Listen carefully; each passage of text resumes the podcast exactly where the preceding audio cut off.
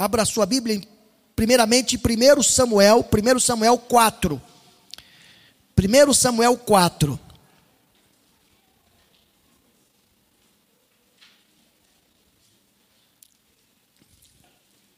Primeiro Samuel, capítulo 4, nós vamos ler os versos 21 e 22.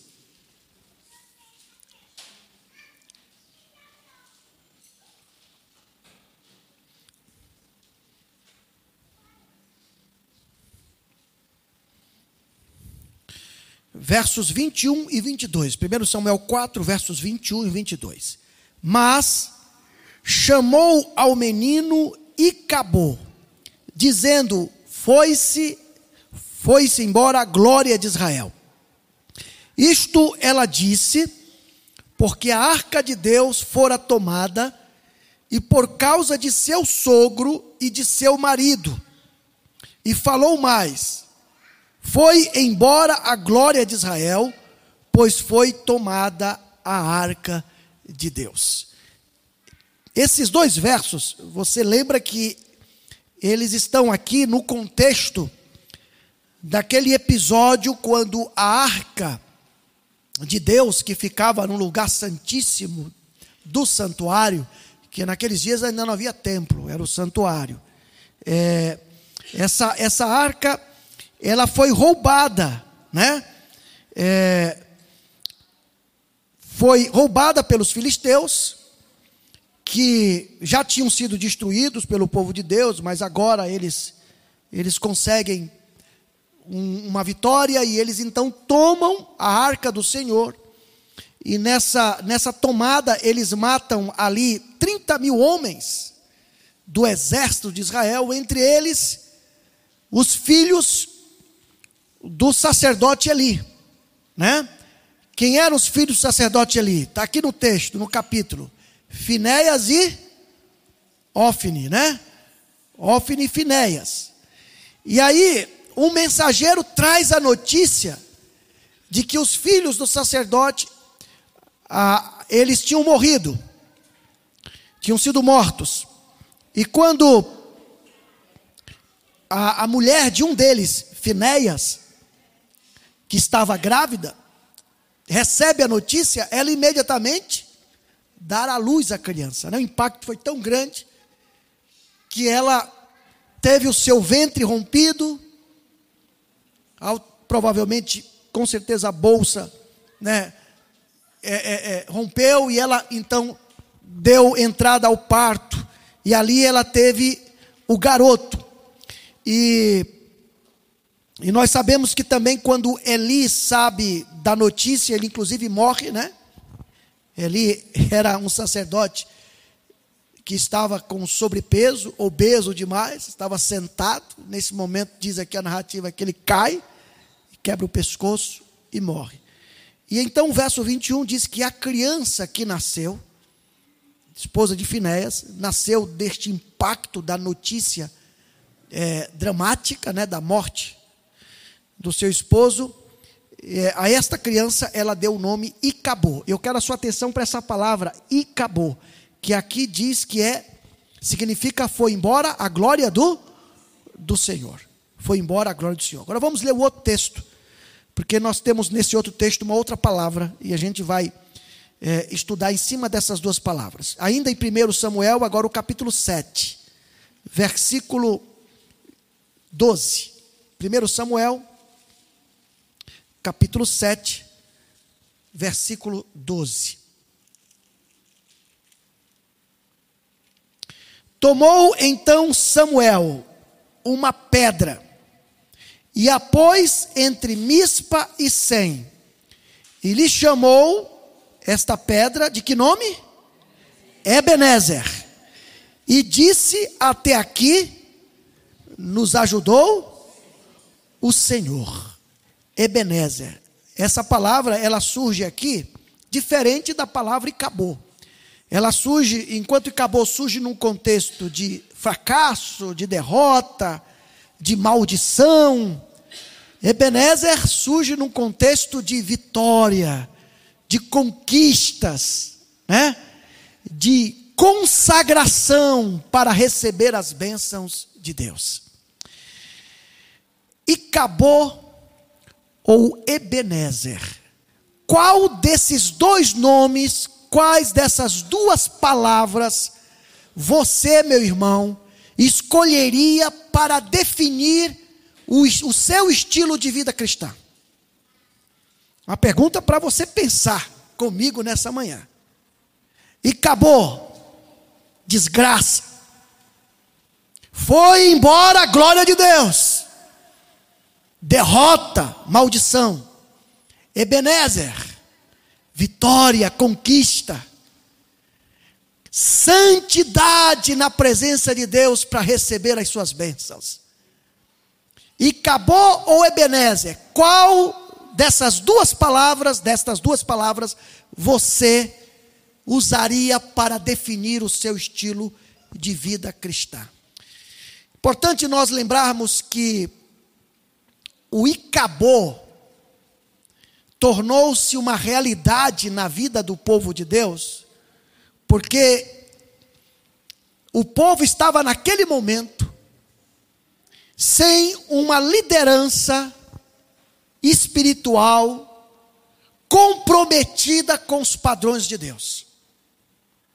E em consequência a isso, do povo de Israel, povo do Senhor, não ter uma liderança comprometida com os valores, com os princípios, com o padrão divino, o povo sofreu as consequências desta desgraça, desta maldição, deste afugentamento da glória de Deus, da presença do, sobre o povo. E interessante que quando a gente lê aqui o capítulo 4, vamos voltar para o capítulo 4, que nós vamos passear um pouquinho por esse. Perdão, vamos começar no capítulo 2. Capítulo 2. Vamos começar lá no capítulo 2. Porque é aqui no capítulo 2 que começa a, a maldição, é, perdão, que começa as razões para a maldição, para o Icabô na vida do povo.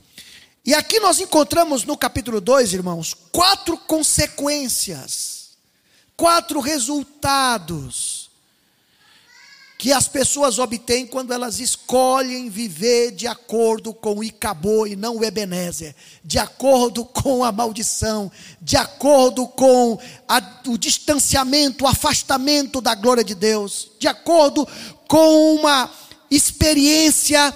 É, de vida cristã na desgraça, na miséria.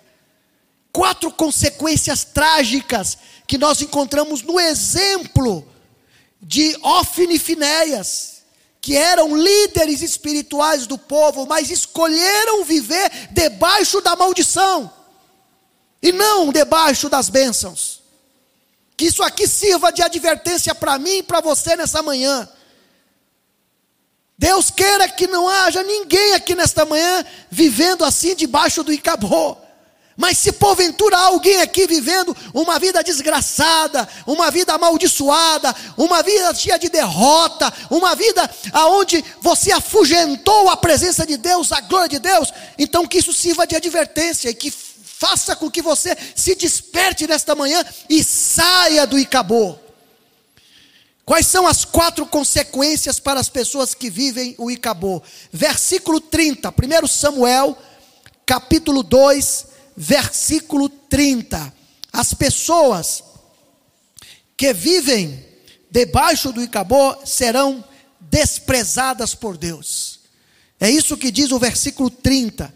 Na segunda parte do verso 30 diz: na verdade, dissera eu que a tua casa e a casa de teu pai andariam diante de mim perpetuamente, porém agora diz o Senhor, longe de mim tal coisa, porque aos que me honram, honrarei, porém os que me desprezam serão quê? Desmerecidos. Aqui estão, aqui está a primeira consequência. Escolheu viver no pecado, na maldição, você também será desprezado por Deus. Aqueles que honram o Senhor serão honrados, mas os que o desprezam serão desprezados. Segunda consequência que acontece quando eu sou um líder espiritual que ando debaixo do Icabô. que me esqueço de seguir os padrões e princípios de Deus e começo a viver de acordo com a minha própria vontade, da minha natureza humana pecaminosa. Versículo 31. Eu vou perder a autoridade espiritual. Verso 31 diz assim, irmãos: Eis que vem dias em que cortarei o teu braço e o braço da casa de teu pai, para que não haja mais velho nenhum em tua casa. Essa expressão braço, braço direito, que aparece às vezes na Bíblia, nas Escrituras, especialmente no Antigo Testamento, são expressões de linguagem, né, que representam justamente autoridade, poder. Isso aqui serve tanto para o pastor, para os anciãos, para os demais líderes da igreja, como serve também para um pai de família, para uma mãe de família.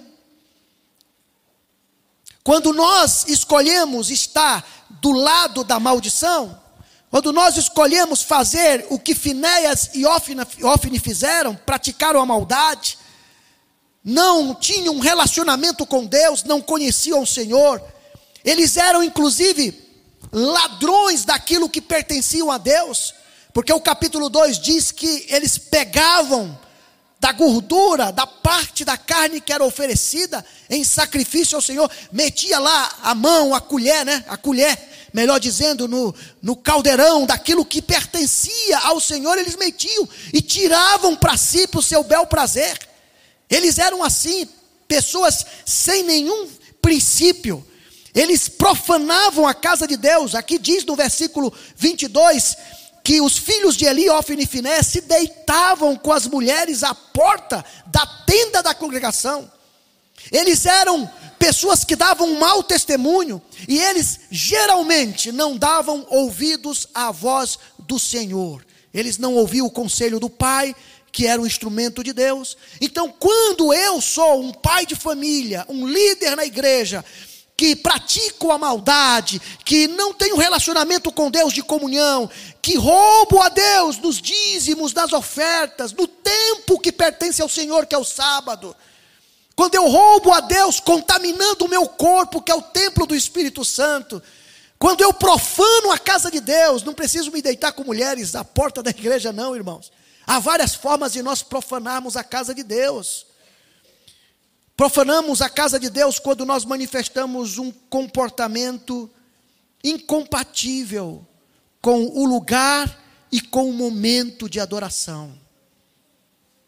Profanamos a casa de Deus quando nós manifestamos um comportamento incompatível com o lugar e com o momento de adoração. É lamentável ter que dizer isso, não, isso não acontece aqui, louvado seja Deus por isso, mas de uma forma geral, há lugares, há igrejas em que os irmãos permitem que os seus próprios filhos venham comer dentro da igreja. Há lugares por aí que os irmãos permitem se não eles, mas os próprios filhos, usarem coisas que não são apropriadas às vezes para usar. Às vezes nós nos esquecemos que esse instrumento que é tão útil no nosso dia a dia, nos atrapalha no momento da adoração com Deus. É ou não é verdade? Uma vez eu estava pregando numa igreja e o telefone tocou. Eu pensei que a pessoa ia pegar o telefone, desligar, pegou e atendeu. Alô, alô, no meio do culto. Isso é uma forma de profanar na casa de Deus. É ou não é verdade, irmãos? Querem ver uma outra coisa que muitos profanam? Precisa se deitar com mulher, mas é um tipo de profanação na casa de Deus. Sabe qual é? É quando você fala mal do teu irmão dentro da igreja de Deus. Uma vez eu sentei para assistir um programa da associação, não foi aqui não, viu, irmãos, que eu não conto nada daqui, viu? Não conto nada daqui, quando eu falo aqui, falo do DF, onde eu trabalhei. Isso aqui é de longe, lá do norte de onde eu vim. Vocês nunca vão ver o pastor contar nada daqui, viu? Para não associarem. Mas uma vez eu estava participando de um evento da igreja, sentei, cheguei à tarde para o evento, sentei ali, nos primeiros bancos, aguardando a programação chegar. Aí depois chegou umas quatro irmãs da igreja, se, se assentaram atrás de mim no banco. E eu estava ali, tentando prestar atenção no, no vídeo musical que estava passando no telão, né? Enquanto começava o evento. E de repente, a minha atenção foi desviada para o converseiro das irmãs atrás de mim, falando da mulher do pastor e do filho do pastor. E uma dizia assim: Tu viu a roupa da mulher do pastor hoje? Tu viu os saltos do sapato dela? E a outra dizia: Mulher convencida, passa pela gente e não fala. E aí uma outra dizia assim: E o filho do pastor? A outra disse: Parece um capeta, corre para um lado e para o outro. Ah, irmãos, aí eu me incomontei. Não era porque era o pastor, não. Não era porque era o pastor. Eu me incomodei porque eu não estava conseguindo me concentrar. Aí eu olhei e disse: oh, irmãs, com licença, né? Vamos ler a Bíblia, vamos orar, irmãs.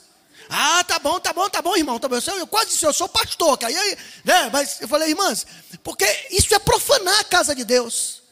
Às vezes nós profanamos até com o nosso próprio filho. Conversamos ali, olha lá, olha lá, olha lá, olha lá. Ele fica falando, isso é profanar a casa de Deus. Né? E os filhos de Finéas tinham essas atitudes que os levaram a escolher o Icabô. Eles quiseram viver debaixo da maldição de Deus. Está aqui no capítulo 2. Foram chamados filho de Belial porque praticavam a maldade.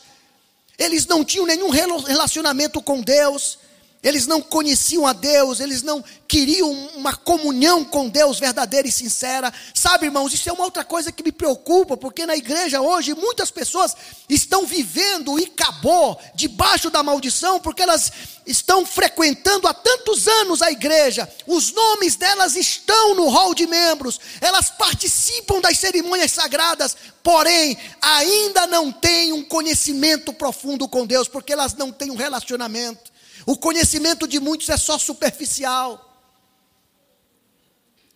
Por causa disso, Ófenes e Finéas foram desprezados por Deus. Por causa disso, perderam a autoridade espiritual. Eles não tinham mais autoridade para repreender a igreja. Quando eu decido viver com essas atitudes do Icabô, eu que sou líder espiritual, pastor, vou perder a autoridade. E a gente sabe de muitos pastores que já perderam a autoridade, porque você olha e vê que eles estão parecidos com Ófines e Finéias. Você sabe de muitos anciãos na igreja que perderam a autoridade. Por quê? Porque estão parecidos com este padrão aqui do Icabô, com esse estilo de vida inadequado. Você sabe que muito pai de família perdeu a autoridade no lar porque a família sabe quem ele é. Um homem que vive totalmente desalinhado com os valores de Deus, com a vontade de Deus. Terceira consequência que as pessoas recebem quando decidem viver o Icabô. Versículos 32 e 36. Elas passarão necessidades. Veja o que, que diz o verso 32, depois o verso 36. E verás o aperto da morada de Deus Há um tempo com o bem que fará Israel e jamais haverá velho em tua casa. Verso 36. Será que todo aquele que restar da tua casa virá a inclinar-se diante dele para obter uma moeda de prata ou um bocado de pão e dirá: Rogo-te que me admitas a algum dos cargos sacerdotais para ter um pedaço de pão que coma. O que Deus está dizendo aqui para o seu povo é que por causa do pecado de Ofne e Finéias, por causa da conivência de Eli, sacerdote, o povo iria passar necessidades. Muitas das vezes, irmãos, nós não entendemos as escassez que nós enfrentamos na igreja. Muitas das vezes nós não entendemos porque que a nossa igreja não passa daquele tamanhozinho, porque que a obra não termina de ser feita, de ser concluída, porque que às vezes as bênçãos de Deus não caem aqui, porque que no meu lar está faltando o mantimento, por que, que eu recebo o salário todo mês, mas evapora, é como se fosse um saquetel furado? Sabe por quê? Porque nós resolvemos viver o acabou. E aí Deus não pode nos dar abundância. Deus vai reter, e quando Deus retém, nós passamos necessidades. E finalmente, a quarta consequência, além de ser desprezado por Deus, perder a autoridade espiritual, passar por dificuldades, a quarta consequência de quem escolhe viver o estilo de vida e acabou, ou estilo de vida na maldição, é que irá sofrer problemas emocionais, psicológicos, que vai ter um reflexo na vida espiritual também, mas problemas emocionais. Olha o que diz o versículo 33. Leia comigo aí, verso 33. O homem, porém, da tua linhagem, a quem eu não afastar do meu altar, será que te será para te consumir os olhos e para te entristecer a alma, e todos os descendentes da tua casa morrerão na flor da idade. Entristecer a alma, essa expressão no hebraico tem um sentido equivalente a estar com a alma deprimida. O seu estado de ânimo emocional se abate, espírito abatido. Expressões que aparecem aqui como consumir os olhos, entristecer a alma, significam problemas emocionais graves. A gente sabe que a depressão tem causas orgânicas. Eu não sou especialista, mas por um, um bom pesquisador, uma pessoa que entende o mínimo necessário, sabe que uma das causas da depressão é orgânica. O médico psiquiatra vai te dizer isso. Mas há outras causas que contribuem para a depressão. E problemas relacionados com uma, vista, uma vida longe de Deus, problemas que nós adquirimos por estarmos debaixo do icabô, da maldição, debaixo de uma vida derrotada, ela também traz para nós prejuízos emocionais que podem contribuir Pode até não ser a causa principal, mas podem contribuir para a sua mudança de ânimo, para o seu abatimento de espírito, para o desespero que toma conta do teu coração, a angústia profunda, a tristeza que você não consegue às vezes se livrar. Quatro consequências trágicas para quem decide viver como Ofne e Finéias, praticando a maldade, longe de Deus, um relacionamento superficial, roubando aquilo que pertence a Deus para si, profanando a casa de Deus, dando um mau testemunho e não dando ouvidos à voz do Senhor. Isto trouxe essas quatro consequências. Mas felizmente, Deus não é um Deus apenas de punir aqueles que lhe desobedecem e aqueles que vivem longe dele. Louvado seja o Senhor, o nosso Pai é um Deus que nos busca, mesmo quando nós nos ferimos pelo caminho, mesmo quando nós damos com a cara na parede, mesmo quando nós caímos no precipício, Deus nos, nunca nos abandona, irmãos. Ele vai em busca de nós, Ele vai procurar nos trazer de volta, e é isso que nós vemos aqui no capítulo 7 no capítulo 7, nós vemos justamente Deus atuando na vida do seu povo, para fazer com que este povo se converta a Ele, se arrependa dos seus maus caminhos e volte-se inteiramente para Ele. E nós vemos aqui neste exemplo do capítulo 7, especialmente no versículo 3, nós vemos aqui a razão que levou Samuel a dedicar aquela pedra e chamá-la de Ebenezer, símbolo da vitória, símbolo das bênçãos do Senhor, símbolo da conquista que Deus deu ao seu povo, de ter de volta aquilo que representava a sua presença, a arca da aliança. Aqui está a razão, a atitude que o povo tomou em viver, não como Icabô, mas viver como o Ebenezer, viver debaixo das bênçãos, debaixo daquilo que Deus pode nos dar.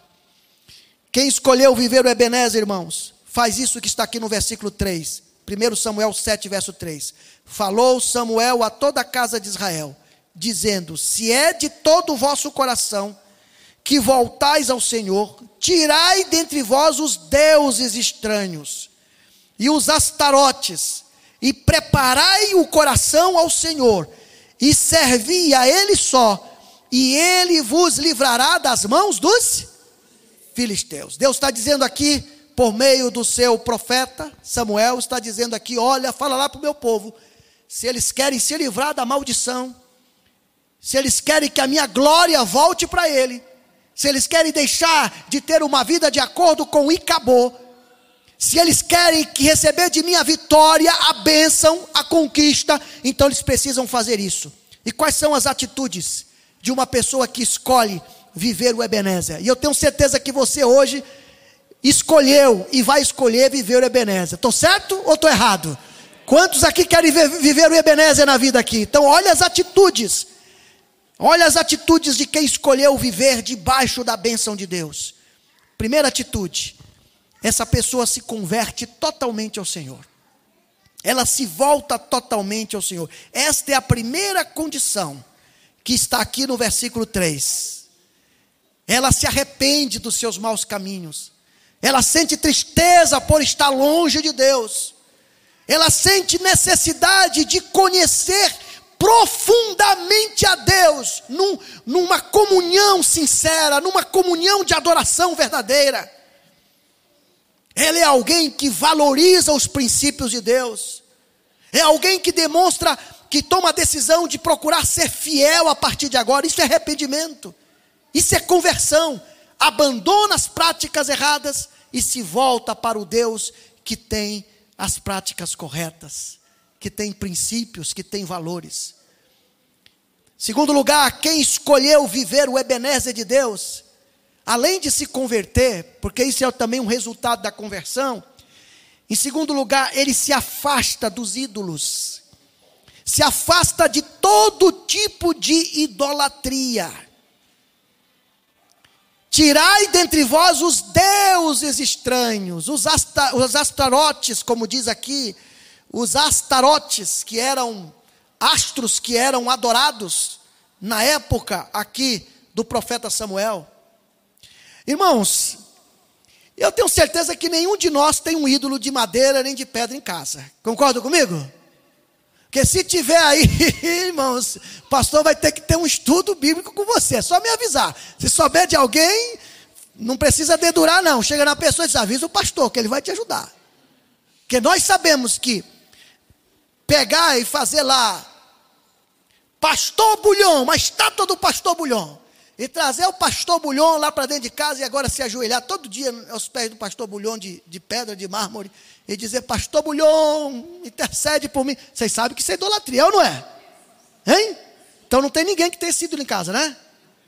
Mas vocês sabiam que nós temos alguns ídolos modernos, que são ídolos, e que às vezes nós não, não nos damos conta de que são ídolos, e às vezes até nos damos conta de que são ídolos, mas nós não nos convertemos em tirar esses ídolos de nossa vida. Sabiam disso? Vou dar alguns exemplos aqui, irmão. O meu carro pode ser um ídolo para mim. E já foi um ídolo para mim em alguns momentos da vida. Eu me lembro, irmãos, das vezes em que eu tornei o meu carro um ídolo quando meu filho era pequenininho. E entrava dentro do carro e começava a comer. Eu dizia: vai comer aqui, vai sujar o carro, menino. Isso é fazer do carro um ídolo. Sabia disso, irmãos? Tem gente que coloca a sogra no bagageiro do carro para não sujar o carro, porque o carro é mais importante do que a sogra, sabia disso? Eu li outro dia uma matéria dessa no UOL. É verdade, irmãos, são ídolos modernos. Eu conheço um colega, não está mais no ministério, irmãos, porque gente assim não fica no ministério. Deus tira logo. Deus tira logo, não está. Mas ele tinha uma igreja pequenininha, que a porta da igreja dava justamente para a rua. Ele estacionava o carro dele na frente, já dizia: ninguém estaciona aqui, vai estacionar lá. E dizia para os diáconos: fica aqui, ó, na porta, plantado, não deixa ninguém tocar no meu carro. E ele vinha aqui para o púlpito e pregava. Pregava aqui falando para os irmãos e olhava. Uma vez ele viu o menino encostar, ele parou e disse: irmão, irmão, vai lá, vai lá, ó, afasta, afasta, para não riscar o carro. Isso é ídolo, irmãos, isso é ídolo. Você pode tornar o teu carro um ídolo se você começa a amar mais o teu carro do que a tua esposa, teus filhos, do que os teus irmãos. Tem gente que serve o carro, não tem um carro para que o carro sirva a ele, porque o carro é como um ídolo. Querem ver uma outra coisa que é um ídolo? A minha casa pode ser um ídolo. Segura aí, para você não cair do que eu vou falar. Pastor Wagner gosta de visitar muito. Vocês vão ver que eu vou começar as visitas aqui, eu vou visitar. Eu já vou dar o um recado aqui para vocês se preparar, né? Mas uma vez, não foi aqui não, viu irmãos, que eu não conto nada daqui do DF. Isso aqui é de longe. Uma vez eu fui visitar uma família, essa família, eles eram descendentes de japonês. É Nisei que chama, né? Nisei. Isso foi lá no norte, no Pará. E eu fui visitar. E eu cheguei umas três horas da tarde, toquei a campainha do apartamento. Aí a irmã apareceu lá, abriu a porta. Oi, pastor, tudo bem? Seja bem-vindo. Eu minha irmã, vim lhe visitar, fazer uma visita, vim aqui orar com você. Tudo bem, pastor, pode entrar, mas pastor, tira o sapato, por favor. Porque eu acabei de limpar a casa, pastor. Tira o sapato. Eu falei, tá bom, irmão, vou tirar o sapato. E tirei o sapato, irmãos. Mas para mim, ali, naquele momento, demonstrou que a casa era um ídolo. Concorda, irmãos? Concorda? Você pode até dizer, não, pastor, a irmã era limpa, a irmã era higiene, mas meu irmão, meu irmão, quando você recebe uma visita, você não tem que dizer para a visita tirar o sapato. Se a visita tomar essa decisão por ela, tudo bem, usou o desconfiômetro. Mas dizer para a visita, você está dizendo que a casa é mais importante do que a visita. E pior ainda, quando a visita é um mensageiro de Deus, que veio ali orar. É um representante de Deus, que é o pastor representante de Deus. Quer ver uma outra coisa, irmãos? Que pode servir ídolo na sua vida? O celular. E esse aqui talvez seja o ídolo mais moderno que nós conhecemos. Conheço pessoas, somente a nova geração, que não consegue se desligar do celular. Até os da antiga geração também, né? Você consegue passar algum tempo deixando isso aqui? Criou-se a dependência do celular. As pessoas estão se esquecendo até de usar as escrituras sagradas fisicamente para usar o celular. Não, pastor, mas o conteúdo é o que importa, está certo. É o conteúdo que importa, sim, eu concordo. Mas ali, no meio que você está lendo, né, a meditação, o texto bíblico, a lição, aí aparece ali, né? Pim, apontando no WhatsApp ou uma mensagem do Facebook. Aí você para aqui e vai olhar. É um ídolo. Nós temos alguns ídolos que precisamos tirar da nossa vida. Para algumas pessoas aqui, o ídolo pode ser até o namorado, a namorada, o esposo, a esposa. O ídolo para algumas pessoas aqui pode ser as coisas que poderia estar ali relaxando, lhe divertindo, e às vezes você torna isso tão mais importante do que Deus.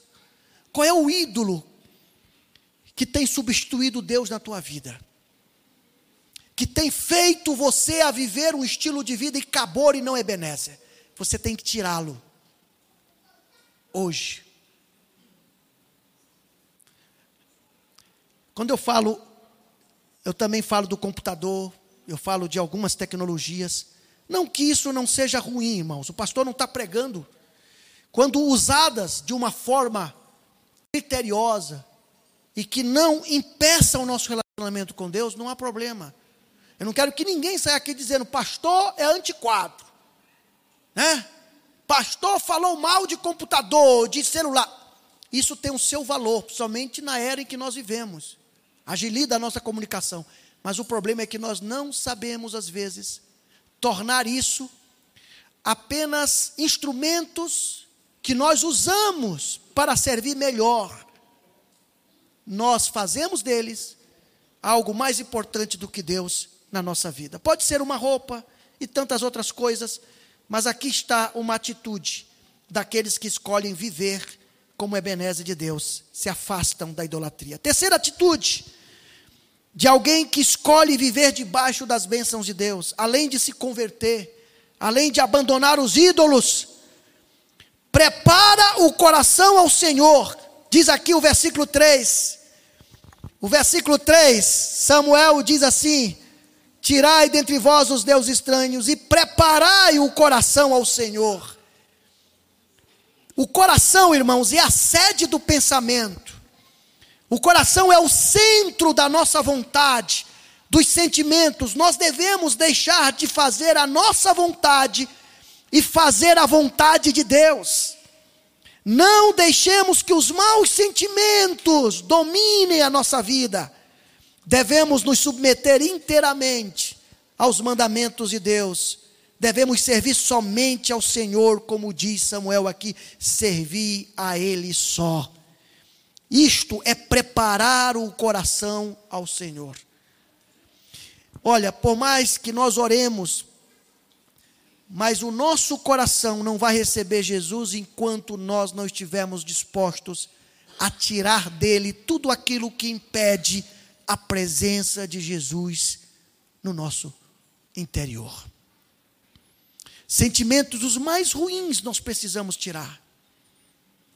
Isso é o que mais atrapalha. É como erva daninhas, o mato que cresce num terreno vazio. Assim são os sentimentos em nosso coração. Atrapalha que Cristo habite lá e transborde a nossa vida com a presença do seu Santo Espírito. Quarta atitude: além de se converter ao Senhor, afastar-se da idolatria, preparar o coração ao Senhor, Samuel diz aqui no verso 3 que precisamos confessar os nossos pecados, porque só pode haver verdadeira conversão se o homem confessar os seus pecados e retirar os deuses estranhos do seu coração. Se nós agirmos assim, seremos salvos por Jesus, como diz Paulo lá em Romanos 10, versículo 9: se com a tua boca confessares a Jesus, tu te salvarás. Agora, confissão aqui a Jesus, confissão aqui a Deus Pai. Aqui na igreja adventista não tem confessório. Vocês não vão ver nenhuma cabine do pastor lá, vem cá, minha irmã, meu irmão, conta para mim os teus pecados. Não tem esse tipo de confissão auricular, não, porque isso vai contra os propósitos de Deus. Porque quem só pode perdoar os pecados é Deus. Deixa eu falar uma coisa aqui, escuta, porque isso aqui é muito importante. Tem alguns irmãos que não estão acostumados, habituados a confessar ao Senhor Jesus os seus pecados, os seus erros, os seus desacertos, sejam eles quais forem, dos mais leves aos mais graves, não estão habituados a fazê-lo diante de Deus, mas chega aqui na igreja às vezes e expõe-se, assim como também expõe aqueles que convivem consigo. Confessam deliberadamente, sem se aperceberem de que isto traz um tremendo prejuízo para o corpo de Cristo. Conheço cônjuges que já expuseram e o outro cônjuge com confissão dentro de um grupo, de uma comunidade religiosa, isso trouxe um problema tremendo. O pecado, o erro que deveria ser trabalhado com a pessoa, única pessoa que sabia, e Deus, e se acertarem ali, se tornou público. E isso obrigou a igreja a tomar uma medida disciplinar, desgastando o corpo de Cristo. Temos que ser mais coerentes. Precisamos dobrar mais nossos joelhos ao chão e confessar nossos pecados a Deus. E isso tem que ser em secreto, no teu quarto, como orienta Jesus para nós no Sermão da Montanha. Aqui nós podemos orar, clamar de uma forma genérica, dizer: Senhor, estamos com o coração cheio de pecados, sem entrar em detalhes, porque Deus sabe todas as coisas. Mas não podemos ficar só na oração genérica, coletiva. Precisamos gastar tempo com Deus na câmara de oração. E ali é o lugar para nós dizermos a maldade que está no nosso coração. Senhor, eu senti ódio da minha esposa hoje. Não estou falando que eu fiz isso, tá, irmão? Estou confessando aqui, não, tá? Estou dando aqui hipoteticamente. Senhor, como eu quis pegar aquelas duas mulheres daquele carro naquele dia que tomaram o estacionamento tem que confessar a Deus em particular. E outras coisas mais que você conhece da sua natureza. Agora, se você não confessa para Deus, não confessa aqui, irmãos. Agora, pastor, se eu ofendi o meu irmão, se eu fiz alguma coisa contra o meu irmão, e eu estou com a consciência pesada, e eu tenho, então você tem que avaliar. Primeiro, confessa diante de Deus. Confessa, vai diante de Deus. Esse é o passo certo. Se o teu irmão ainda não sabe que você fez aquela malandragem com ele, aquela artimanha. Você chegou lá para o chefe dele e criou a maior notícia falsa, querendo puxar o tapete dele. Se o teu irmão não sabe, só tu e Deus sabe. Primeiro vai a Deus, confessa a Ele, mostra a sinceridade, e Deus vai te iluminar. Deus vai dizer se você precisa ir ao teu irmão, se há necessidade, às vezes há necessidade de você ir. E Deus vai dizer a forma como você tem que fazer isso. E às vezes Deus vai dizer: não, já é o suficiente, te perdoei. Vai e não peques mais. Ou seja, vai e não fazes mais como fizestes. Entenderam, irmãos? Porque às vezes nós ficamos com essa consciência perturbada e a gente não tem, a gente não faz terapia, a gente não tem uma pessoa para nos assistir ali, né? Então a nossa terapia é no coletivo e de forma desordenada. Olha, irmão, eu puxei teu tapete lá, viu, irmão? Pronto, acabou a amizade. Temos que entender que a nossa confissão, em primeiro grau, é a Deus, a Jesus.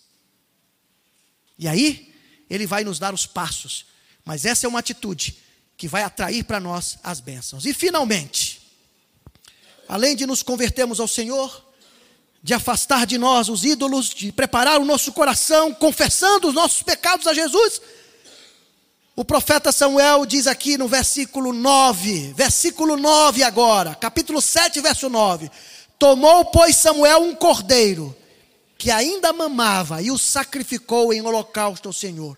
Clamou Samuel ao Senhor por Israel, e o Senhor lhe respondeu. Glória a Deus, irmãos. Enquanto Samuel oferecia o holocausto, olha a resposta de Deus.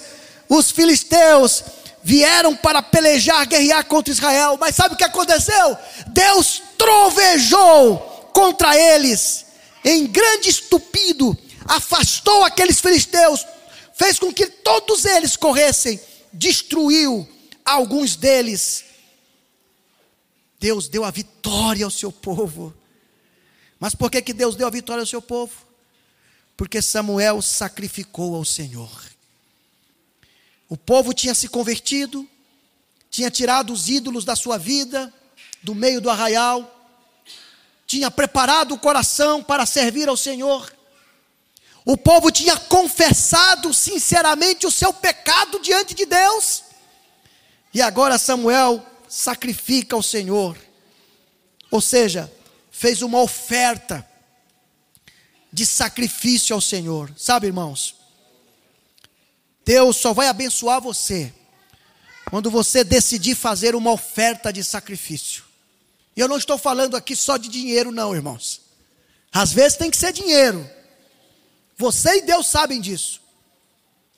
Mas às vezes esse sacrifício vai muito mais além que dinheiro.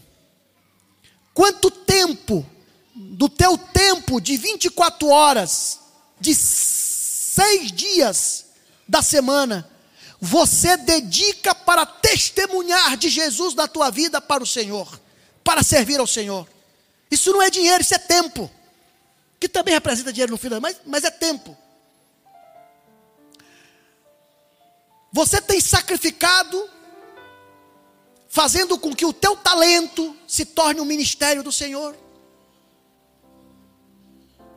Sacrifício não é só dinheiro, irmãos é render o coração por inteiro a Deus e dizer: Senhor, eu quero que no meu coração reine a tua vontade, reine o teu propósito. Quantos nessa manhã querem verdadeiramente viver debaixo das bênçãos de Deus, do Ebenece? Que o Senhor nos abençoe. Há alguém aqui que está precisando de uma oração do pastor assim? Pastor, ore, porque eu tomei a minha decisão eu não quero mais viver, sabe, sofrendo as consequências do Icabô, pastor. Eu quero que Deus faça da minha vida um Ebenezer e eu possa dizer: até aqui me ajudou o Senhor. Quer que eu ore por você assim? Se quer vir aqui na frente, eu gosto de fazer você vir tomar essa decisão.